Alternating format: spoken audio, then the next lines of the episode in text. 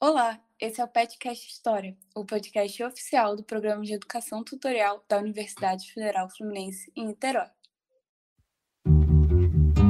Trabalhadores do Brasil. porque entiende que el enemigo es uno. Assim sendo, declaro vaga a presidência da República. Filhotes da ditadura! Todas as fronteiras da Alemanha Oriental estão abertas. Vai todo mundo perder.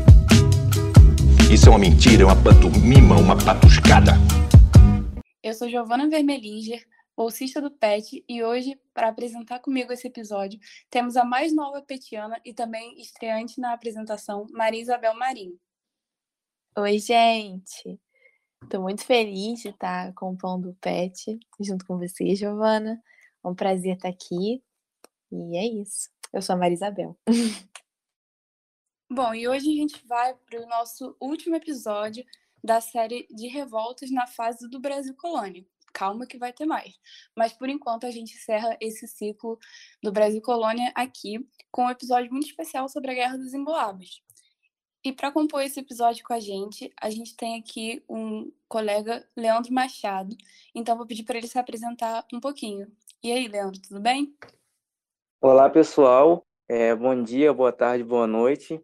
É, me chamo Leandro Machado, eu faço parte do grupo Impressões Rebelde, né? E estou muito feliz de estar aqui conversando com vocês sobre a Guerra dos Emboabas. Eu entrei um pouquinho tarde no Impressões Rebeldes e esse foi o primeiro tema, né, que eu tive contato para poder pesquisar, para poder ler sobre, né, junto com a Giovana. Então, eu fico muito muito feliz, né, de estar falando sobre o primeiro tema que eu, que eu dediquei algum estudo é, aqui, né, aqui com vocês. E assim, eu espero que vocês também tenham a mesma sensação que eu tive quando parei para estudar, para entender um pouco o tema, ou seja, uma, uma alegria em conhecer mais um pouco, né, sobre esse conflito tão tão único na história do Brasil, né? Pois é, Leandro, foi um tema muito legal de pesquisar, de entender melhor, e acaba que é uma revolta muito mais profunda e detalhada do que aquilo que a gente aprende na escola, sequer que é, todo mundo aprende, né? Mas antes de começar o episódio, eu queria relembrar você, ouvinte, de seguir o PET nas redes sociais. No Instagram nós somos PetHistoriaUF, no Facebook nós somos Pet História Niterói, no Twitter nós somos arroba Pet História e no YouTube Pet História. Ao longo da nossa série especial sobre revoltas do Brasil Colônia, a gente trouxe vários temas. A gente tratou de antifiscais no Rio de Janeiro, de revoltas indígenas durante o início da colonização e também falamos de quilombos. E para fechar essa série, nada melhor do que trazer um episódio relacionado a um dos fenômenos mais discutidos e mais famosos do período colonial, que é o bandeirantismo. A partir do século XVIII, a gente sabe que as Minas Gerais passaram a ter um papel protagonista no cenário colonial, justamente por causa da ascensão do ouro na região. E isso se deu é, por causa de uma corrida pelo ouro que data lá desde o início da colonização, mas que do meio para o final do século XVII estava a todo vapor. E os principais responsáveis pela organização dessas expedições em busca de ouro eram justamente os bandeirantes, sobretudo na região de São Paulo. Para a gente começar o episódio sobre a Guerra dos Emboabas, primeiro é preciso entender quem que eram esses bandeirantes, né? Na origem, eles não buscavam só ouro. A função desses colonos era capturar indígenas a partir da organização de expedições, que eram chamadas de entradas ou bandeiras, até mesmo organizadas pela coroa. Eles entravam nos sertões fortemente armados e capturavam os nativos depois para depois vendê-los ou usá-los como mão de obra escravizada. E, além disso, os capitães do mato eram muito acionados para localizar e destruir quilombos, expedições essas que a gente citou no último episódio da série sobre quilombos. Fora sua participação nos ataques e destruição das missões jesuítas, sobretudo nos sete povos das missões. E também existiam as expedições em busca de ouro, que nos interessam nesse momento. Então, a gente vai falar um pouquinho mais sobre elas. Não é segredo que um dos maiores interesses dos estados modernos que se lançaram ao mar para colonizar as terras do Novo Mundo eram os metais preciosos, né?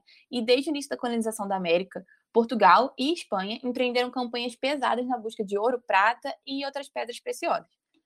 A Espanha, no caso, teve mais sorte do que Portugal, porque encontrou precocemente minas de ouro e prata nos domínios espanhóis. Mas Portugal não desistiu e continuou organizando expedições para adentrar o território americano em busca do ouro.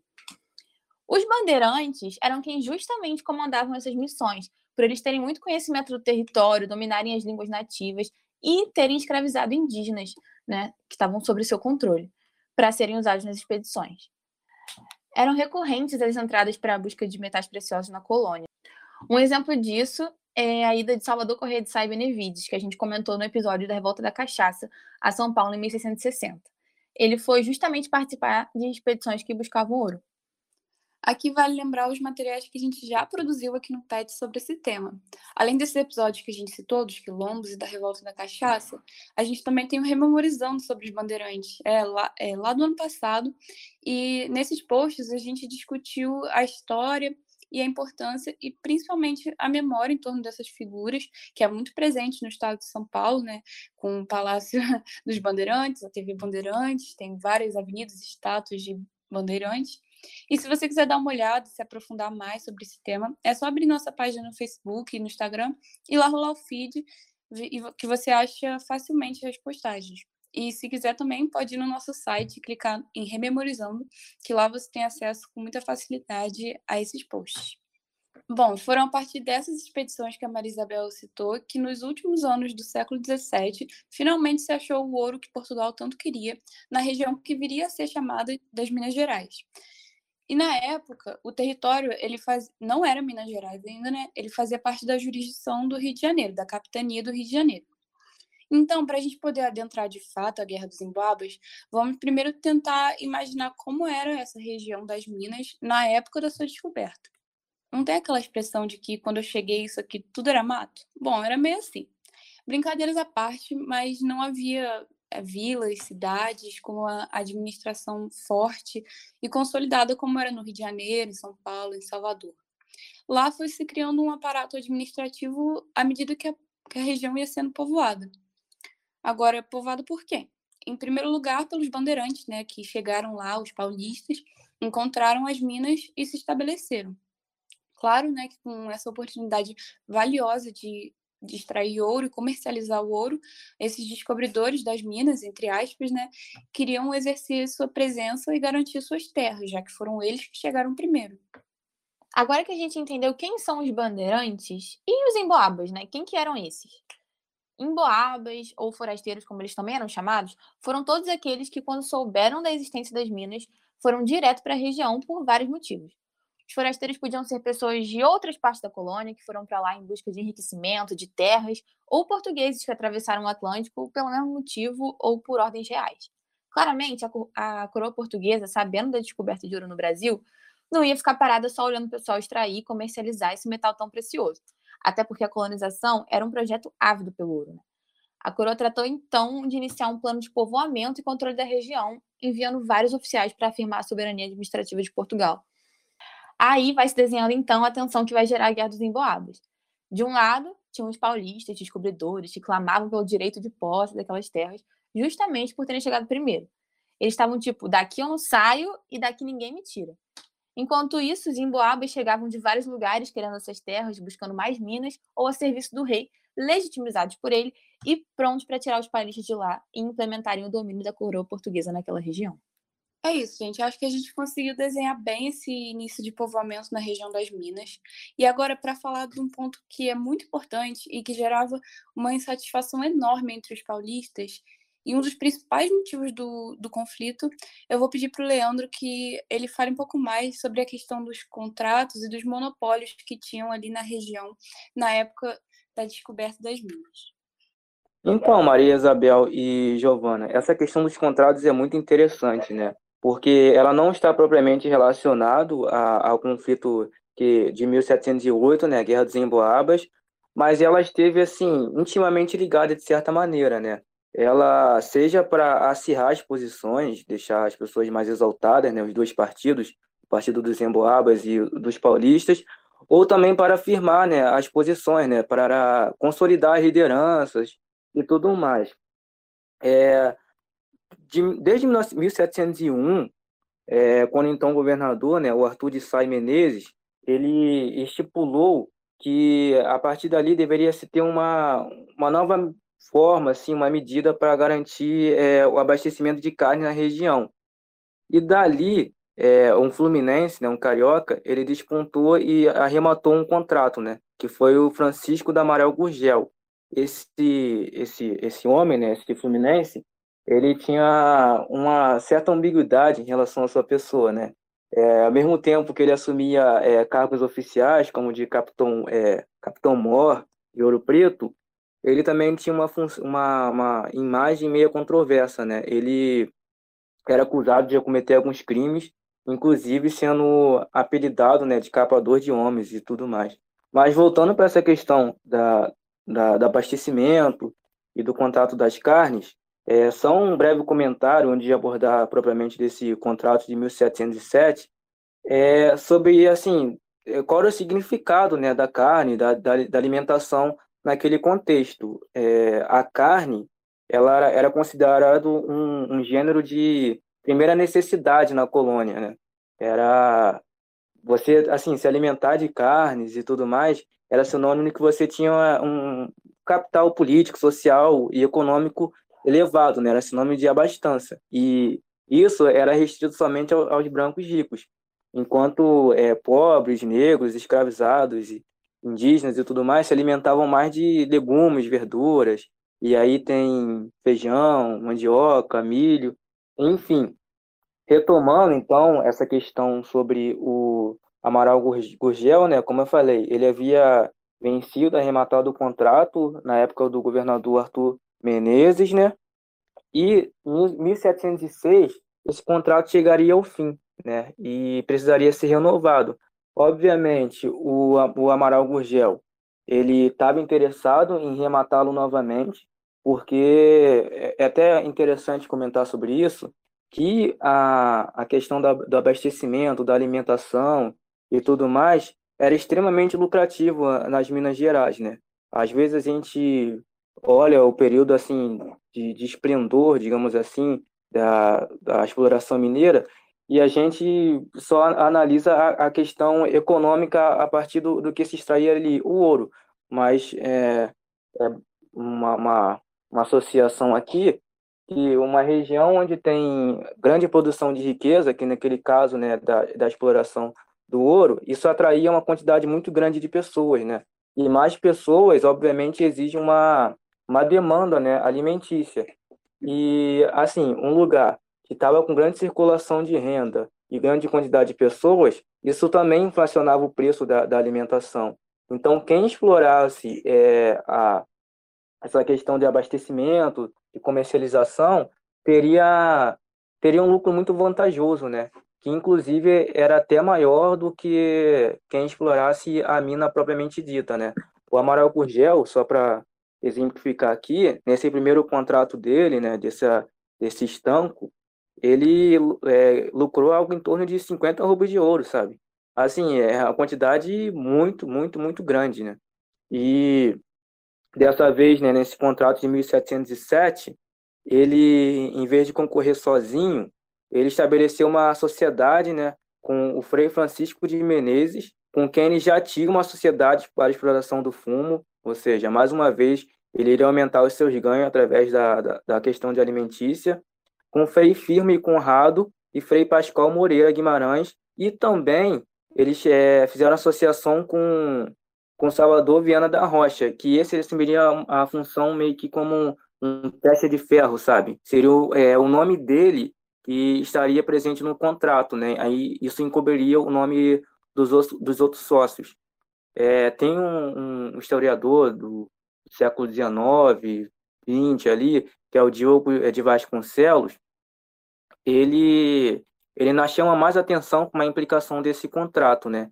Que ele também é, teria como participação o Nunes Viana, que é um personagem que a gente vai falar muito mais dele para frente, porque ele teve uma atuação muito, muito assim de destaque nessa nesse conflito. É, Sebastião Aguilar, que era proprietário de fazendas. E além disso, já uma questão que é que é mais assim ilegal ainda, que era a participação de Dom Fernando de Lencastre, né? Que era o governador que também estava envolvido nesse contrato. Ele já tinha relações políticas e econômicas com Amaral Gugel ali na, nas Minas. Então ele também se aproveitou dessa situação, né? Desse contrato para poder ampliar os seus ganhos junto com a parceria que ele já tinha. Né? É, o contrato, retomando, né, ele foi vencido é, por 7 mil oitavas de ouro, é, que garantiria três anos de exploração, foi vencido pela esse consórcio, não é consórcio é a palavra certa, né, pela sua sociedade, e só que teve um porém aí nessa história, né, a arremetação do contrato, ela não foi bem vista pelos paulistas, que é, assim, imediatamente iniciaram uma rebelião, e aí eles é, ele, é, tiveram dois, duas lideranças, né, duas cabeças dos paulistas, que era o Domingo da Silva Monteiro e o Bartolomeu Bueno Feio é, que também a gente também vai ver mais esses personagens para frente, que eles exigiram a revogação desse contrato, né, e obrigaram o, o Francisco da Amaral Gugel a abandonar o negócio e a refugiar na, nas suas propriedades, né, refugiar-se no Pananal. É, já o Frei Francisco dos Menezes, né, que também compunha, como eu falei, essa sociedade, ele não quis abandonar o negócio, né, e a fim de manter os seus planos, planos ele partiu para Sabará, sabe? É, os, os paulistas, assim, permaneceram com, com pés firmes e não, não, não ceder por nada, apesar da insistência do Frei. Então, eles decidiram nomear procuradores do povo, né? Que era uma prática muito comum na, na época colonial, que a gente vê em outras revoltas, vê na revolta da cachaça, por exemplo, como já foi apresentado aqui. Então, eles nomearam procuradores do, do povo, né? Para que eles se comprometessem a levar reivindicações até o Rio de Janeiro, até o governador, para que anulasse esse contrato. É, e mais ainda, eles estavam tão assim é, firmes é, de que o contrato deveria ser anulado, tão insatisfeito, que eles chegaram até deixar claro que caso o governador não anulasse esse contrato, eles recorreriam até mesmo à coroa, sabe? Eles iriam até Lisboa para poder reclamar desse contrato. E isso a Adriana Romero ela chama atenção, isso é uma amostra que talvez até mesmo eles tinham noção, em algum sentido, de que o governador estava envolvido ilegalmente nessa, nessa questão, né? E aí o, o, o rei ele teve conhecimento sobre essa questão e ele ordenou que o contrato fosse suspenso, assim, atendendo é, aos paulistas. E, assim, um, vou abrir uma aspas aqui, ele não aproveitou para dar um puxão de orelha né, no, no, Fernando de Lencastre, dizendo que o governador não tinha jurisdição para fazer isso. E assim, e por que isso? A, coroa né, havia definido que os dízimos reais deveriam ser é, publicados no Rio de Janeiro, São Vicente e São Paulo. E o governador ele publicou o edital né, de convocação desse para arrematação desse contrato em Santos.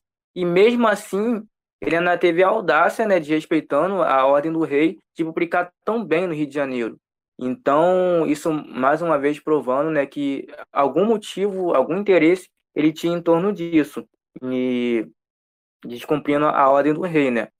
Então, aí é, o governador ele também foi obrigado a acatar, é, a acatar o requerimento dos paulistas, porque não, não tinha como. Para ser sincero, na verdade, ele, ele acatou até antes mesmo de chegar o rei. Só que, de toda maneira, o, é, o requerimento chegou ao rei, o rei ainda reclamou, com, reclamou sobre essa situação com o governador, né? aquele puxãozinho de orelha. E, assim, uma questão que eu ainda não abordei, mas que é muito interessante também de ser, ser analisada, é, o que motivou esses paulistas né, a recusarem, a se levantarem contra esse contrato, né, contra esse arremate de 1707? É, Adriana Romero, que é uma das autoras que mais pesquisou o tema, talvez a, a maior pesquisadora sobre isso, ela chama atenção para dois pontos. Né? O primeiro é, é em relação a já os paulistas ricos, né, exploradores da pecuária, que possivelmente tinham interesse no arremate do contrato. É, os paulistas também tinham a, a prática né, de, de a, a passar a exercer atividade pecuária, né? Eles, por exemplo, utilizavam Curitiba para isso e tudo mais. E assim, e se tornaram ricos, né, com, com essa prática. Como eu falei, né, no início, a, a exploração de gêneros alimentícios era extremamente lucrativa.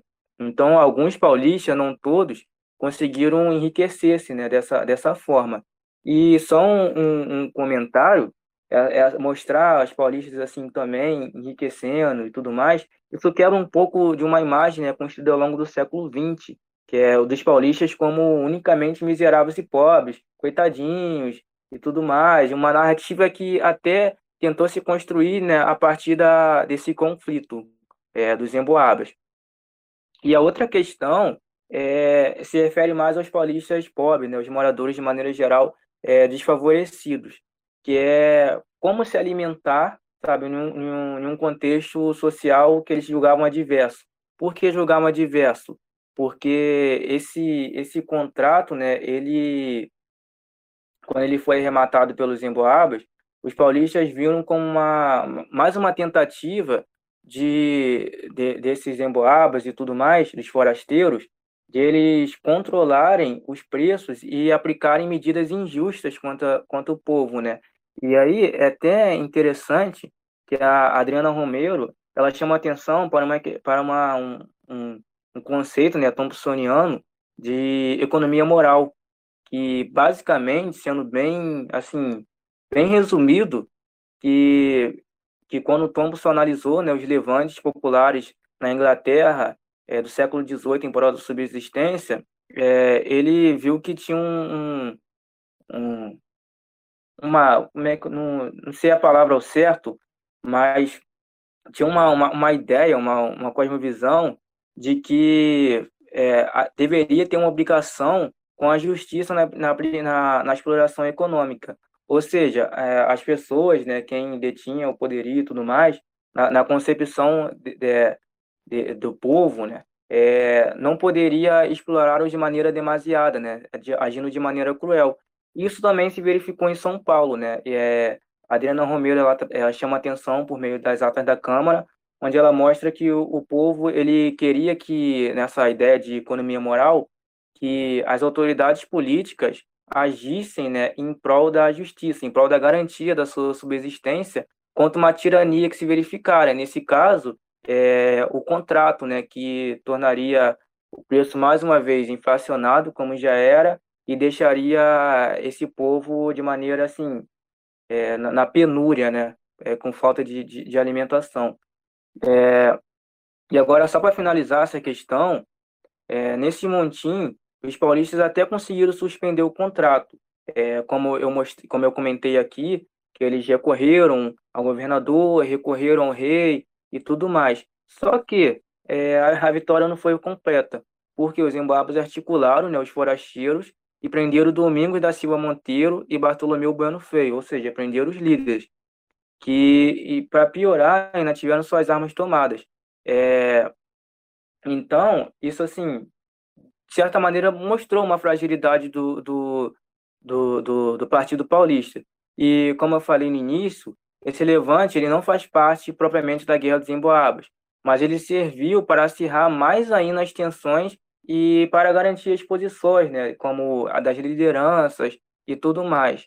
É, a prisão dos dois líderes paulistas, comentar um pouquinho sobre isso, é, teve, um sinal para os, os emboabas, de que, que eles poderiam é, agir contra o, os paulistas, buscar a hegemonia, atacá-los, seja lá qualquer ação fosse, que o, os paulistas não teriam é, não teriam assim muito muita capacidade de reação, né? Então eles seriam soberanos nesse sentido. É, mostrou que eles já estavam de certa maneira é, mais hegemônicos na região. E também é bem provável que o plano de levante em Boaba né, possa ter surgido ali, sabe, nesse momento aí. Porque é, uma questão que eu não comentei é que quem é, cuidou da prisão é, desses dois líderes, né, do Levante Paulista contra esse contrato das carnes, foi Nunes Viana, né, que depois a gente vai ver que foi ele o, o líder, né, do partido Emboaba, sabe? Foi ele que aglutinou todos os moradores é, forasteiros da região.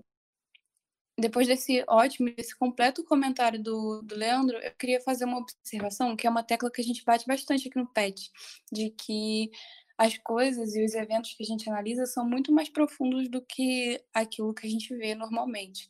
Então a gente aprende sobre guerras em Boab, sobre o Brasil colônia em si, na questão do ensino, principalmente para o ensino básico, fundamental e médio.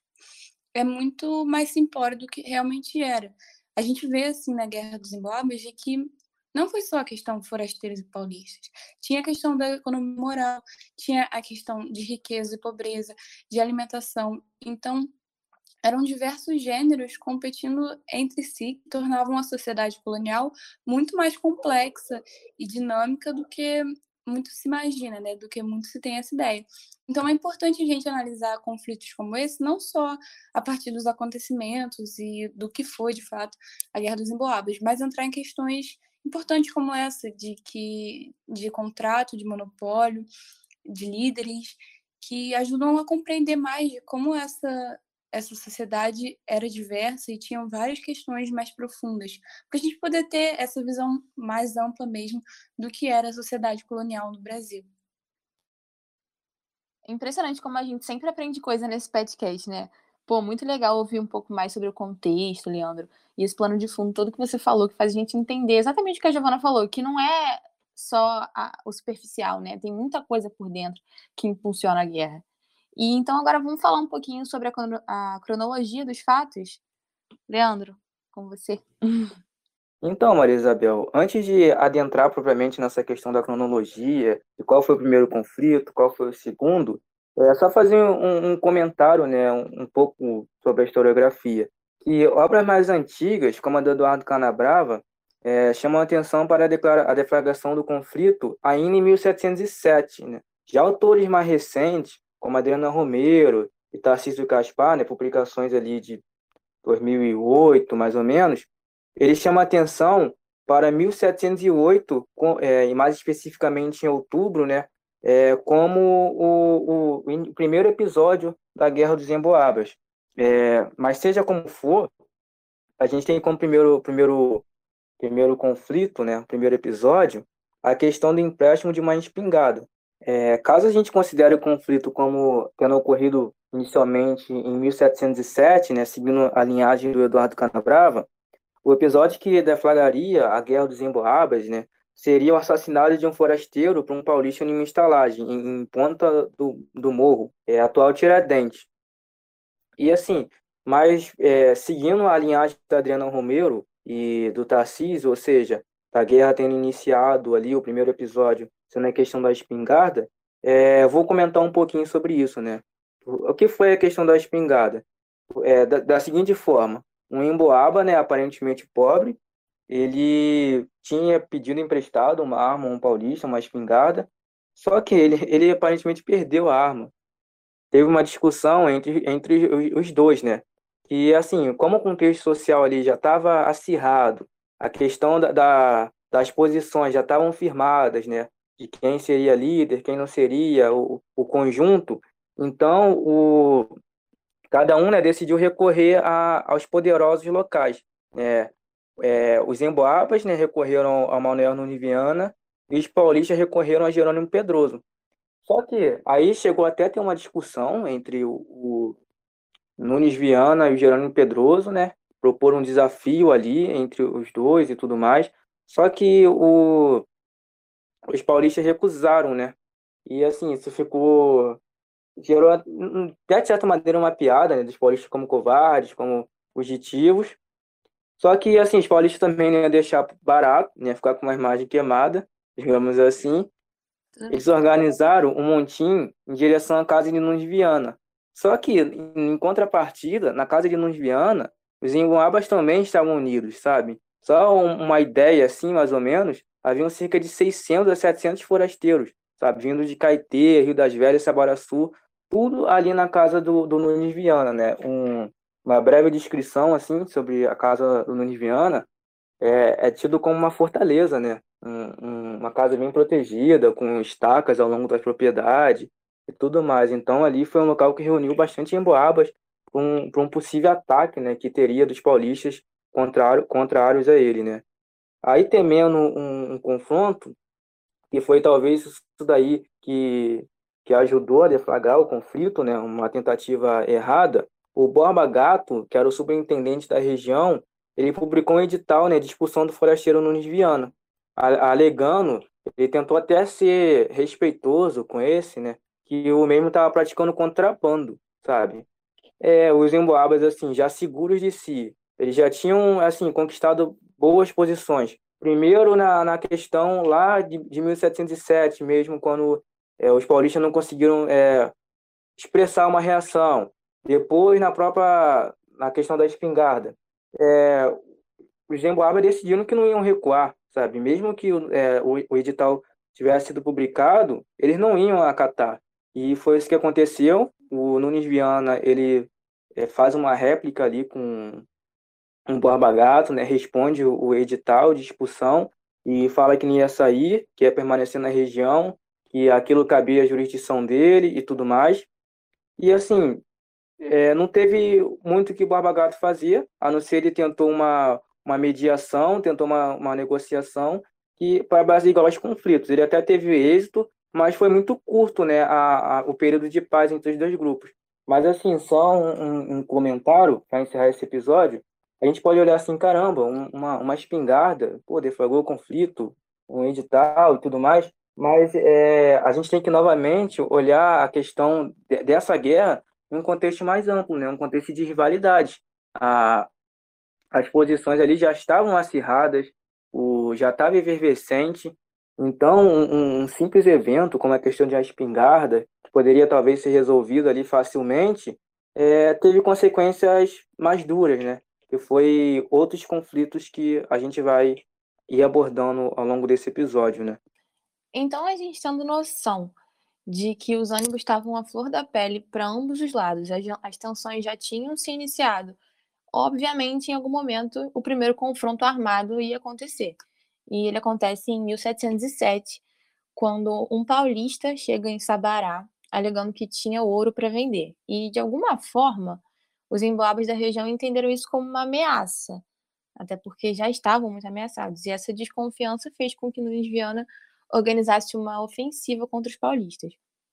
E eles foram então derrotados e expulsos de Sabará e seguiram o fluxo do Rio das Velhas até a, capoeira do, a Cachoeira do Campo, onde foram novamente derrotados pelas tropas que estavam seguindo eles. E lá, Nunes Viana foi aclamado governador das Minas. E as tropas em Boabas seguiram para Ribeirão do Carmo e Guarapiranga para dominar esses arraiais, mas foram derrotados pelo, pelos paulistas dessa vez. É, abordando um pouquinho dessa questão, do, desse, dessa questão em torno do ouro e tudo mais, desse episódio que depois se confirmaria uma, uma luta armada, é, foi da seguinte forma, né? Um, um paulista precisando de, de ouro, como Maria Isabel comentou, ele viu um, algum negócio de aguardente assim, ele falou que, que vendesse tudo aquilo para que ele pagasse a dívida. E aquilo foi transmitido, teve a seguinte mensagem, né? Os emboabas, eles entenderam que era um código paulista para a seguinte questão, que os emboabas vendessem todas as suas propriedades, que os, é, os paulistas passariam a ferro, tomariam tudo. E qual é a, a questão, assim, interessante nisso? Que essa questão de boatos, de disse aquilo, disse outra coisa, rumor, é muito, é muito interessante assim como tática militar.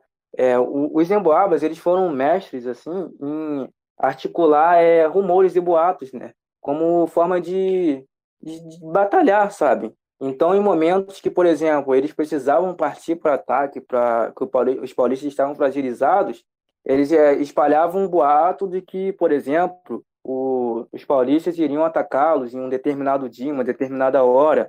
Fosse verdade ou não, isso era o suficiente para poder fazer com que novamente se reunisse, formasse tropas e partisse pra, em direção aos, aos paulistas. Em momentos que eles estavam assim prejuízo no campo de batalha, é, é, surgiu um boato, por exemplo, de que uma tropa em Boaba, né, uma tropa de forasteiros estaria vindo socorrer, sabe, os, os emboabas, né, os seus congêneros no conflito. Então isso, é, por exemplo, que depois de fato aconteceu, em 1709, é, fazia com que os paulistas se sentissem, às vezes, amedrontados, né? E precisassem dar em retirada para não toparem com é, esse socorro que estava chegando.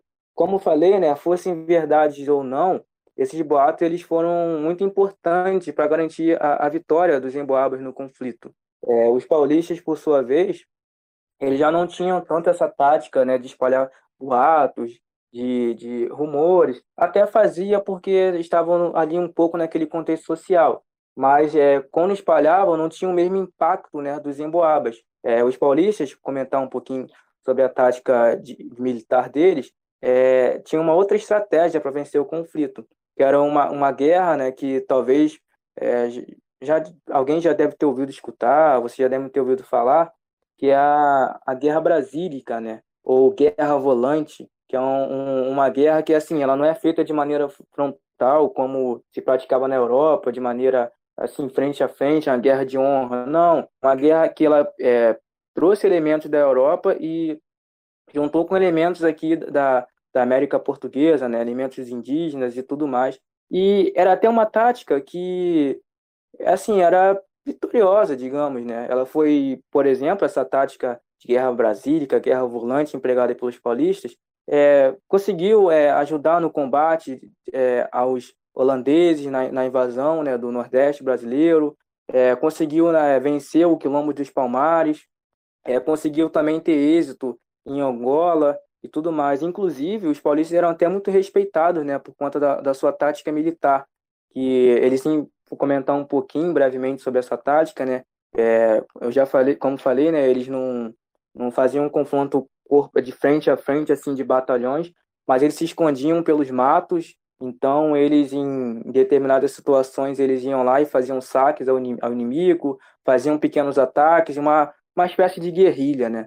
Então era uma uma tática vitoriosa em alguns momentos da história, que inclusive era até, como comentei também, né, era muito respeitada pelo, pelo, pelas autoridades metropolitanas, o, o próprio Salvador, Salvador né, Correia, é, na, no conflito em Angola, é, em 1648, ele até dizia né, em carta que os paulistas seriam os únicos capazes de lutar em, lá em Angola e vencer o, o reino, o, o, rei de Angola. Né? Então, era uma tática respeitada, mas que nesse caso da Guerra dos Emboabas, em 1708, não foi suficiente né, para garantir a, a vitória dos paulistas.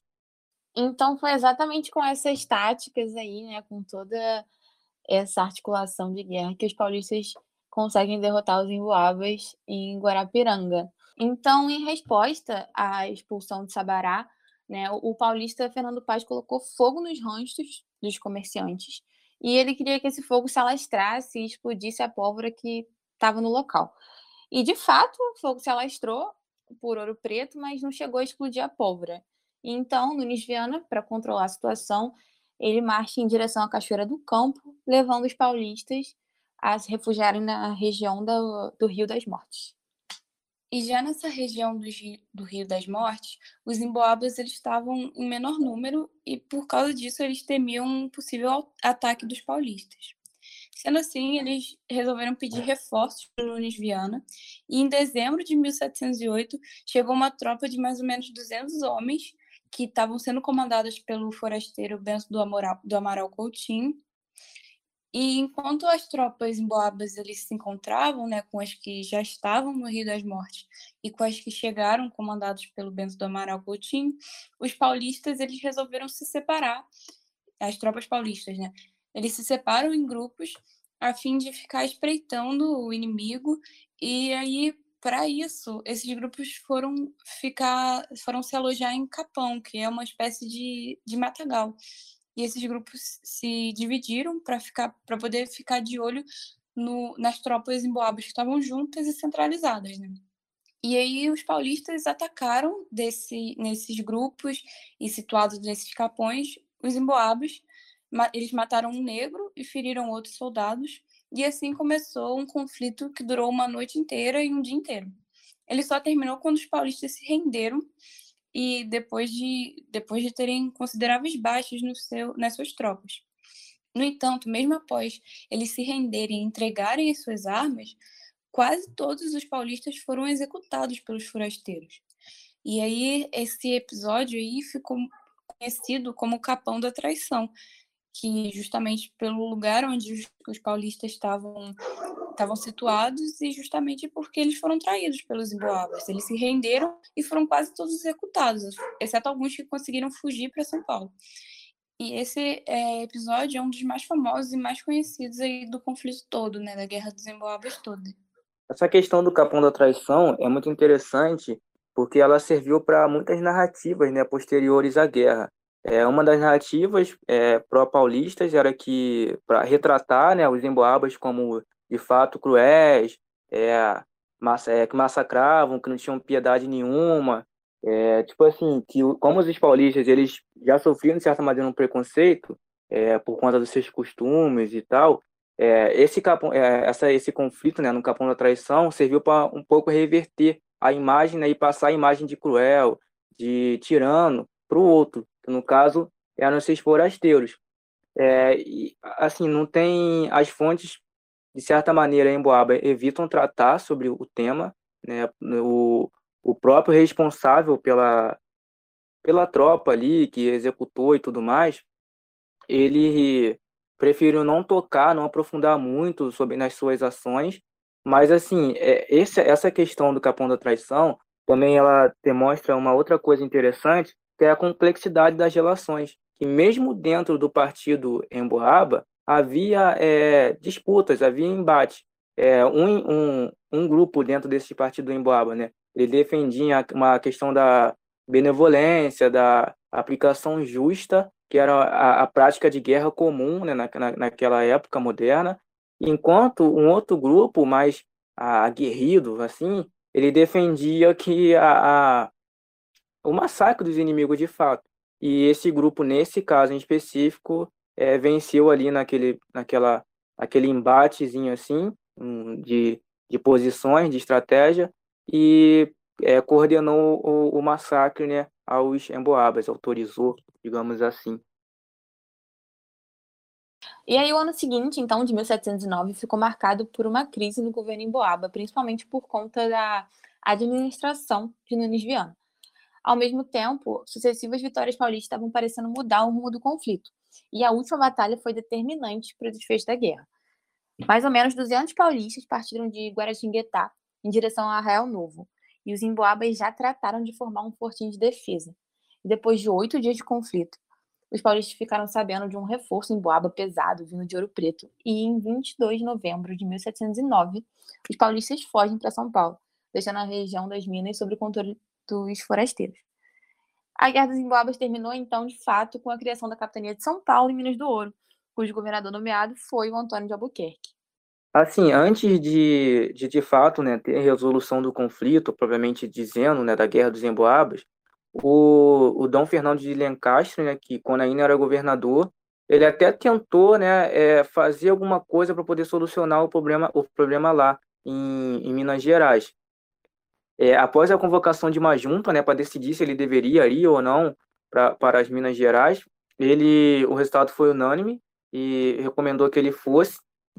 E assim, é muito interessante que ele foi com uma comitiva imensa, assim, chamando maior atenção, reluzente, levou bastante pessoas, e que algumas até se aproveitaram, né, dessa viagem para poder resolver os seus negócios na, na, na região, para poder cobrar as pendências que ficaram por conta da guerra.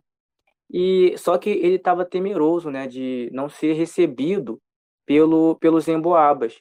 É, os emboabas estavam é, sim, estavam dirigindo um novo governo, né, é, governando com Nunes Viana. Então, o governador ele ficou com temeroso, né, de não ser recebido. E, em vez de ir direto para Ouro Preto, é, sede do governo em Boaba, ele foi primeiro para a Rio das Mortes, chegando em abril de 1709. Ele foi bem recebido pelos paulistas, né? É, só que ele até estabeleceu uma, uma comissão ali entre, é, entre paulistas e emboabas para redigirem ofícios e tudo mais. Só que quando, mais uma vez, a questão do boato ela se mostrou assim essencial como tática dos forasteiros, né? Que circulou um boato, a informação começou a ocorrer que o governador ele tinha ido ali para punir o, os forasteiros, para punir o, os líderes e tudo mais, que levariam pessoas presas e tal.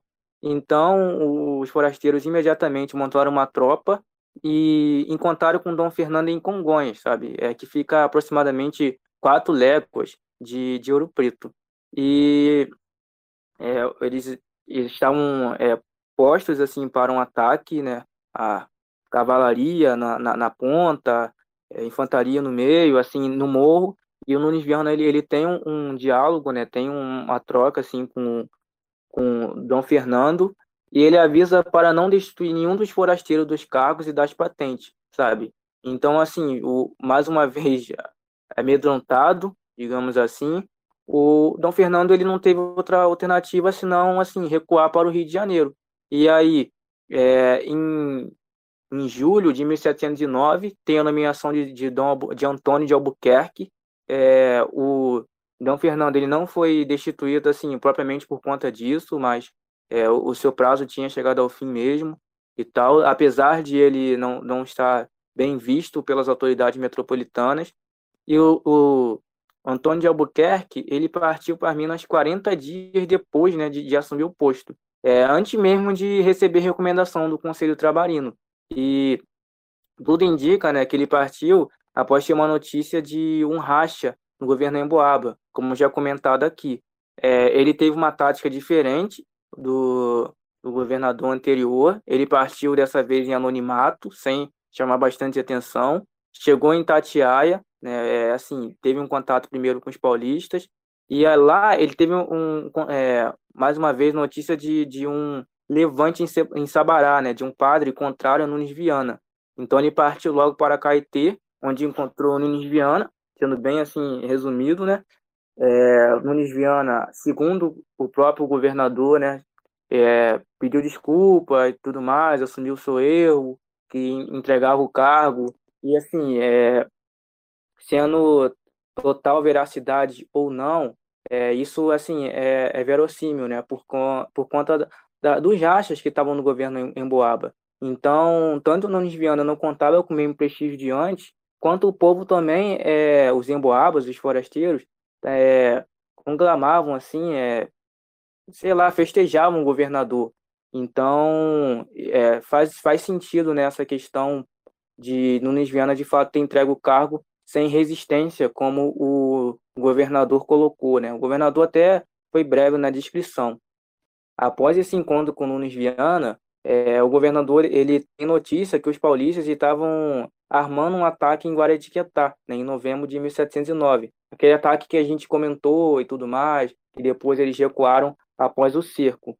É, assim, o, o governador, né, o Antônio de Albuquerque, até tentou dissuadi-los de prosseguirem com o ataque, mas foi sem sucesso.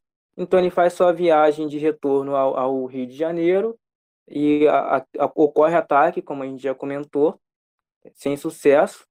E assim, os ânimos aparentemente ficaram, de certa maneira, controlados, até que, é, com a criação né, da, da capitania de São Paulo e Minas do Ouro, é, se tem oficialmente né, o fim da guerra. É, só que, assim, isso também não quer dizer que com o fim da Guerra dos Emboabas, 1709, é, as tensões elas deixaram de existir. Elas permaneceram, é, sendo verificadas anos depois e verificadas ao longo de muitos tempos, né? É, e assim, ela se deu muito por conta também da forma como deveria ser erguido o governo, né? É um breve comentário. O, talvez essa tenha sido a, a maior dificuldade do, do governador, né? Depois que, de, depois que estabeleceu essa capitania, que era como conciliar, apesar de eles estarem relativamente mais sossegados, de não verificar nenhum conflito armado, nem nada do tipo, como é, dividir né, o poder na região. O, o Antônio de Albuquerque ele decide fazer um, um governo em, em, São Paulo, uma forma de demonstrar que, apesar de derrotados, apesar de também é, os paulistas terem sido preteridos no, nos cargos principais, o, eles também teriam uma importância assim no novo governo, né, digamos assim, porque a coroa precisava dos paulistas, apesar de, de, de ter um certo preconceito, a parte das autoridades metropolitanas em relação aos paulistas, ela precisava dos paulistas, aquela imagem de desbravadores e tudo mais, aí não era presente. E tá, a situação controlada, mais ou menos assim, só que no ano de 1711 é, teve um, um, novo conflito né, em Pitangui, que foi os paulistas que foram expulsos, sobretudo dessa região das Minas, eles Minas Gerais, Ouro Preto, tudo mais, eles partiram para essa região lá novamente tiveram êxito na, na exploração aurífera e isso atraiu novamente forasteiros, atraiu novamente outras pessoas do, de outros lugares do reino. Então, mais uma vez, teve aquela questão de, sabe, paulistas contra forasteiros, assim, de desbravadores, eu que achei, isso me pertence. Então, assim, isso mostra que, é, mesmo que solucionado o conflito, as tensões não deixaram de existir, né, que mostra um pouco da, da complexidade da sociedade, né? A sociedade é marcada por conflitos sociais. Bom, a gente termina aí então uma exposição bem detalhada e completa do que foi o conflito, do que foi a Guerra dos Emboabas. E como sempre, ao final dos episódios, a gente sempre gosta de pensar nas consequências, fazer uma reflexão da revolta, pensar no que que isso tudo implicou. E no caso da Guerra dos Emboabas, seria é, esse movimento seria a primeira de muitas revoltas na região das Minas Gerais, algumas aí que o Leandro até comentou, algumas tensões posteriores. E esse movimento, a Guerra dos Imóveis, ele se deu no começo do povoamento da região das Minas, que ainda estava é, numa disputa assim pelo controle dessas terras, já que era uma coisa muito recente. Só que no final da guerra, com a vitória dos Emboabas, a coroa portuguesa ela já se instala nas Minas, como o Leandro falou, com as expedições do governador e com o governo instaurado depois, e, ele come e ela começa a montar seu aparato administrativo. A guerra ela abriu caminho para que o controle da metrópole se estabelecesse na região e que nos anos seguintes só viria a aumentar mesmo. E Portugal conseguiu, então, é, garantir seu controle, seu domínio na capitania, sobretudo com as medidas para conter o contrabando. Isso depois, assim, nos anos que sucederam a Guerra dos Emboabas. Em Minas Gerais, logo estava repleta de casas de fundição, de oficiais do governo que eram responsáveis pela cobrança de impostos, como quinto, e até mesmo com uma rota oficial para que o ouro fosse transportado até o Rio de Janeiro para ser exportado, que era a estrada real, né? Esse controle ele chegava a níveis desproporcionais ao ganho dos colonos que exploravam o ouro, e isso suscitou várias revoltas ao longo do século XVIII, né? como a revolta de Vila Rica em 1720 e até a Inconfidência Mineira em 1789, né, esses movimentos os mais famosos aí dessa época. E tudo foi uma questão que se sucedeu mesmo a partir da Guerra dos Emboabas e da exploração do ouro na capitania de São Paulo e Minas do Ouro à época e depois na capitania de Minas Gerais. É importante a gente lembrar, enfatizar que a descoberta do ouro ela atraiu muitas pessoas de diversos lugares e isso transformou no negócio muito rentável para a coroa. Então, o século XVIII no Brasil ele fica marcado pela ascensão desse novo elemento na economia, na sociedade colonial. É, a, a, exploração aurífera gerou grande fluxo de pessoas para a região das minas e movimentou o comércio das capitanias próximas, uh, como a agricultura em São Paulo, para abastecer as minas, e o tráfico negreiro no Rio de Janeiro, com a mesma função. E logo o sudeste da colônia passou a desempenhar um papel quase que protagonista na economia do Brasil. E a partir daí a gente pode observar a mudança do eixo econômico, que por dois séculos se concentrou majoritariamente na produção açucareira no Nordeste, mas que agora estava se direcionando mais para o Sul, com o ouro e diversas outras atividades que foram acarretadas pela sua extração. É importante lembrar que a produção de açúcar nunca deixou de existir, muito menos deixar de ser um dos produtos mais importantes da colônia, tá, gente? Bom, e assim chega ao fim a nossa fase de Brasil Colônia aqui no podcast. Foram alguns episódios é, falando aí de vários movimentos que aconteceram ao longo da, da colônia. Eu espero de verdade que você, ouvinte, tenha gostado, tenha aproveitado para aprender não só é, sobre as revoltas que a gente tratou, mas um pouquinho mais sobre como era a dinâmica do Brasil colonial. E queria pedir para vocês ficarem ligados, porque a série Revoltas no Brasil Colônia pode ter acabado, mas a série de revoltas ainda não. É, fiquem aguardando aí que vem muita coisa boa. Queria fazer alguns agradecimentos. Em primeiro lugar, a Marisabel, que é nova no PET, mas já se prontificou a estar tá apresentando aqui com a gente. E queria dizer que foi um show de apresentação. Parabéns, é, Marisabel. Espero que a gente se encontre mais vezes aqui no PetCast. Obrigada, Giovana. E ouvinte, foi um prazer estar aqui com vocês hoje. É, eu adorei dividir esse espaço com a Giovana, com o Leandro. Espero voltar mais vezes, vou voltar mais vezes. E é isso, espero que todo mundo tenha gostado muito e aprendido muito, assim como eu aprendi também. Queria agradecer muito, imensamente, ao Leandro, que também foi, teve super disposto a participar aqui com a gente, preparou um conteúdo muito denso e muito bom, de muita qualidade a partir da pesquisa dele. Então, obrigada, Leandro. Foi ótimo apresentar aqui com você. Eu acho que esse episódio aí foi tá muito completo. Todo mundo vai aprender muito sobre a Guerra dos Emboados. Obrigada de verdade. Eu agradeço, Giovana. Assim, é uma oportunidade incrível é a primeira participação que eu tenho em entrevista, conversa, enfim, a comunicação social da história. Então é um prazer muito grande. É, como eu falei, né, num tema que é meu primogênito, foi o primeiro trabalho assim que eu dediquei alguma coisa, mesmo que não tão, com tanta profundidade como uma monografia, dissertação, tese, mas assim um, um tema, né, que eu, você dedicamos é estudá-lo, né? Então é muito bom estar falando sobre ele, estar discutindo com as pessoas e tudo mais. Eu também agradecer você que, assim, Giovana, né, que esteve comigo na produção, né, no estudo, no desbravamento desse tema, sabe, me ajudando a entender um pouco mais, então, também obrigado. E, assim, também parabenizá-los, né, pelo trabalho que vocês têm feito na, na divulgação científica, né, é muito importante, dando oportunidade para nós, graduando, então, parabéns e, assim, força que vocês continuem nesse, nesse projeto aí, empenhados e engajados. Valeu mesmo, Leandro. Foi realmente muito bom. Uma pesquisa muito interessante, desafiadora de fazer da Guerra dos Emboabas, mas que rendeu bastante coisa aí pra gente e ainda algumas outras coisas que vão vir.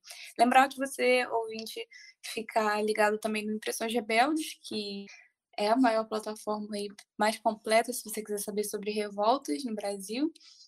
E, por fim, quero agradecer muito a você, ouvinte, que esteve aqui com a gente ao longo dessa série e de todos os outros episódios. Muito obrigada a todos nós aqui do podcast. É, eu também gostaria de aproveitar a oportunidade né, para convidá-los a, mais uma vez, como os outros companheiros já fizeram, conhecer Impressões Rebeldes, mas dessa, dessa vez em, um, em, um, em uma opção diferente. Né? É, Impressões Rebeldes está, está prestes a inaugurar uma, uma sessão de ensino né, destinadas a materiais didáticos para o ciclo básico da educação brasileira. Então, você, professor, você, estudante da licenciatura, né, nós, no caso, é, você, aluno do, do, do ensino médio, ensino fundamental, então, assim, já nos acompanhe nas redes sociais, que em breve divulgaremos e, com total certeza, assim, um pouquinho receoso, mas com, é, com, com esperança, vocês vão gostar do trabalho que, que vai vir aí no, então nos sigam, nos acompanhem nas redes sociais que vocês vão, vão conhecer um material muito bom. É isso então, gente. Fiquem ligados aí, tanto no Impressões Rebeldes como no PET. E agradecer de novo a você, ouvinte. Obrigada pela paciência e por estar aqui com a gente. Esse episódio foi apresentado por mim, Giovana Vermelinger, e pela Maria Isabel Marim. Nosso convidado foi Leandro Machado e a produção desse episódio é de Giovana Teperino, Lia Castanho e Vitória Machado. A edição desse episódio é de Caio Manzotti. Obrigada e até a próxima.